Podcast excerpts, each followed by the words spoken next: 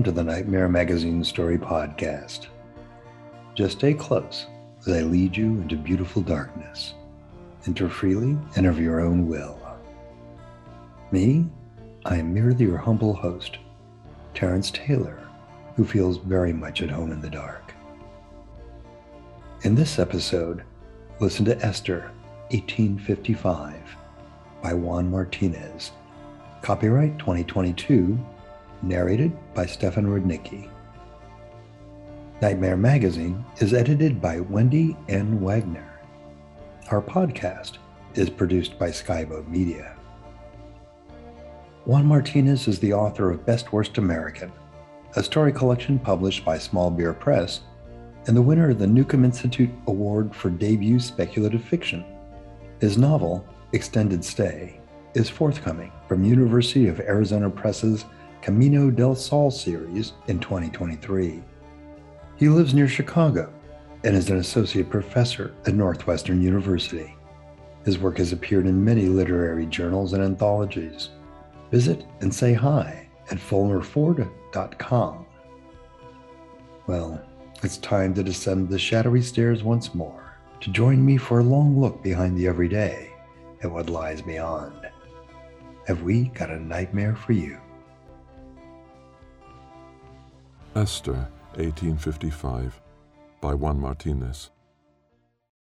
The saints saw nothing but rock and scrub, the one lone Joshua tree dead, its arms defeated. They traveled by wagon, the four still alive, their clothes stiff with their own stink and with the smell of dirt. The dead they buried or thought they buried along the way.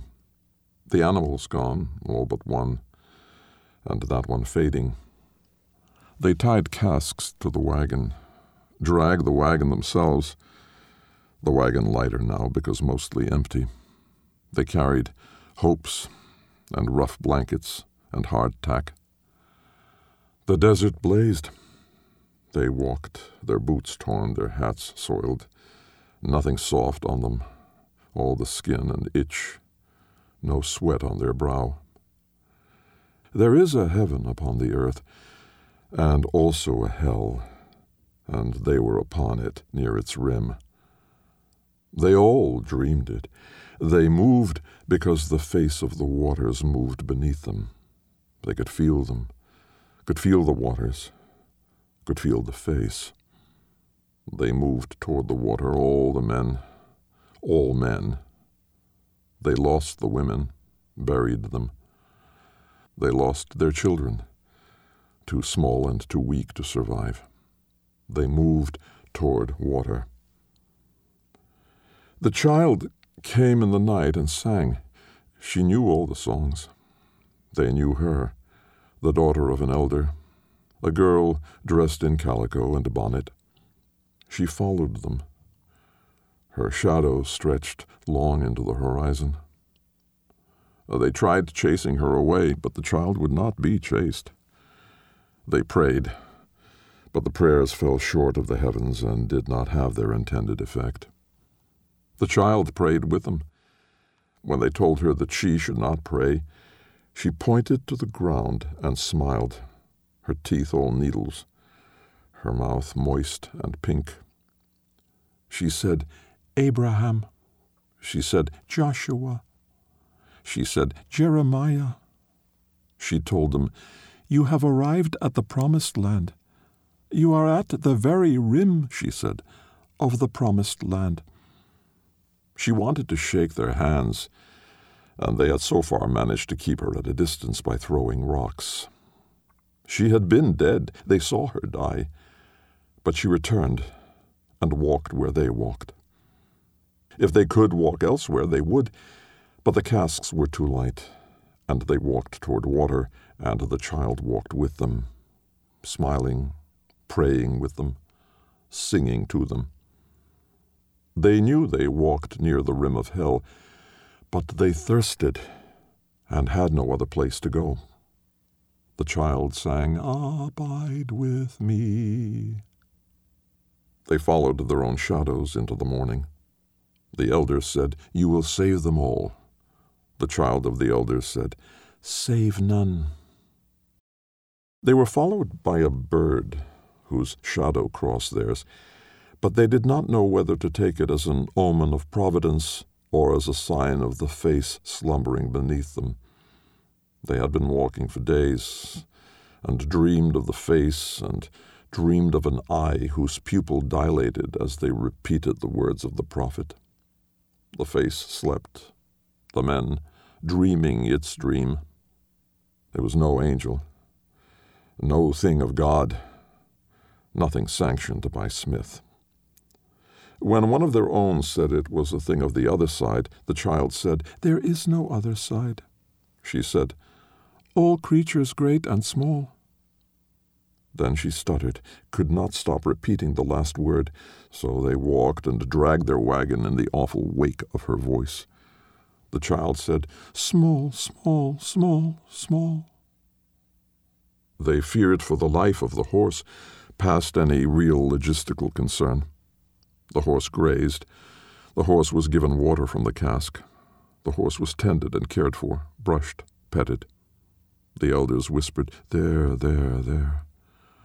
The child suggested that they slaughter him. They could use him for food.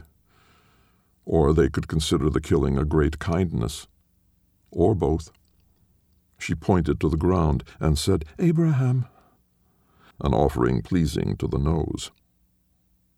The face slept, the men dreaming its dream, but the men knew, could not help but know, the face was waking up. In the morning, the earth itself shook, the landscape convulsed, the red rock of the far off range coughing a fit of dust, the underbrush puffing, birds startled into low panicked flight, cloud and sun recoiling. They walked toward the heart of the convulsion. They could feel the face beneath the plume of dust. They could feel their own faces drawn toward the distant ridge, now fractured and bloodied, and rusted with sheared rock. They walked, days away still, the child with them, the thick skin of the ground beneath them uneasy and rumbling. At night, they dreamed of the sacrifice they kept watch over the child that kept watch over them, and slept uneasily in shifts, the child always finding an opportunity to inch forward. Let her, one of the saints said, thinking of his own dead child. Let her come over. He pulled out a knife and said, Let the abomination come over. They thirsted, their tongues swollen the morning heavy and sour.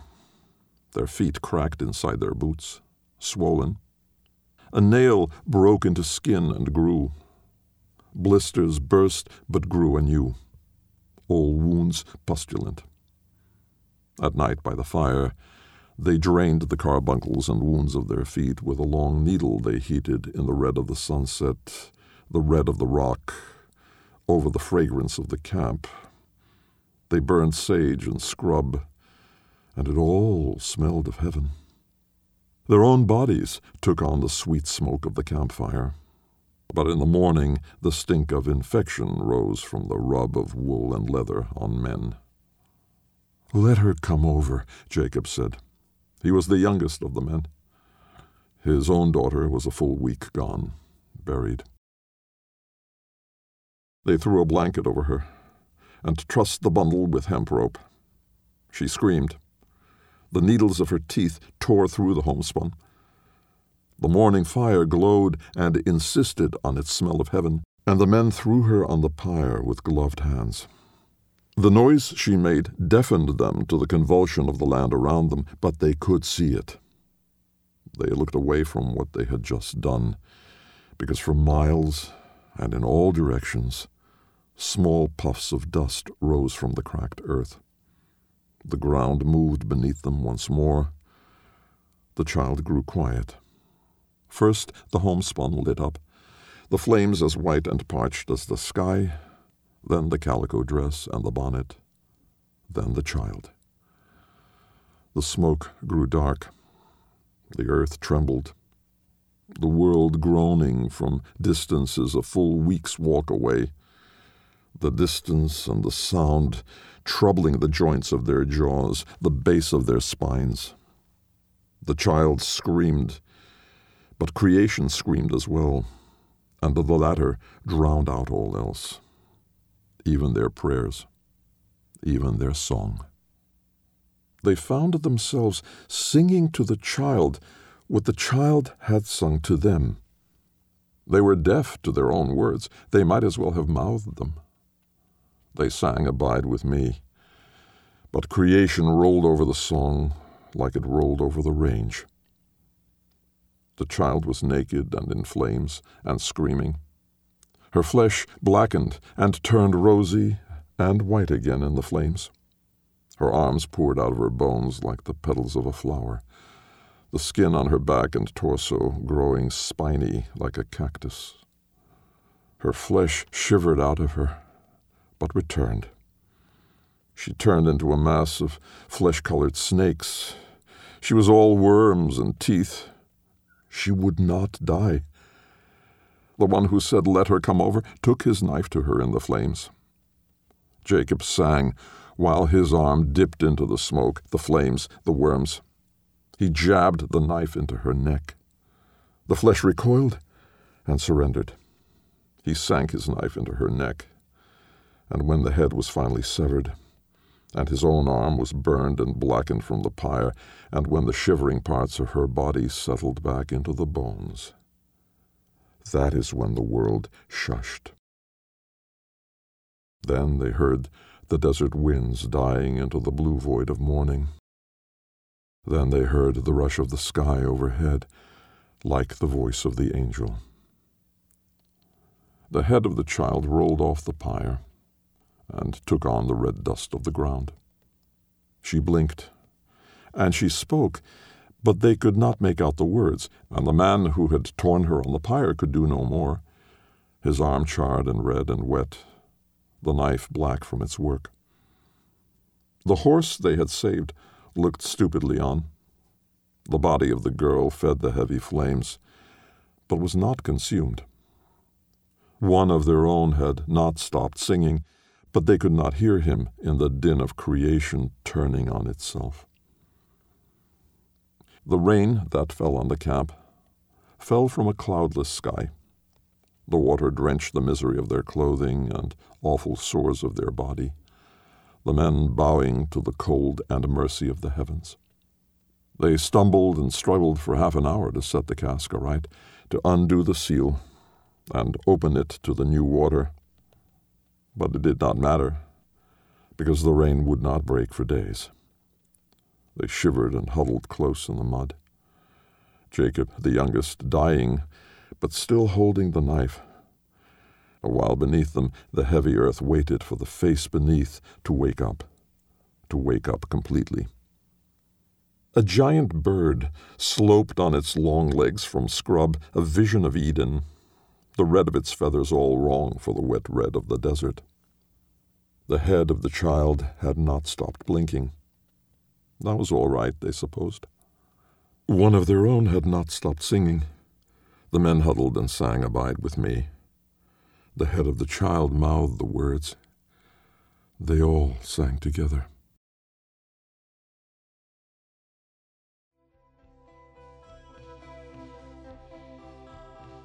Welcome back.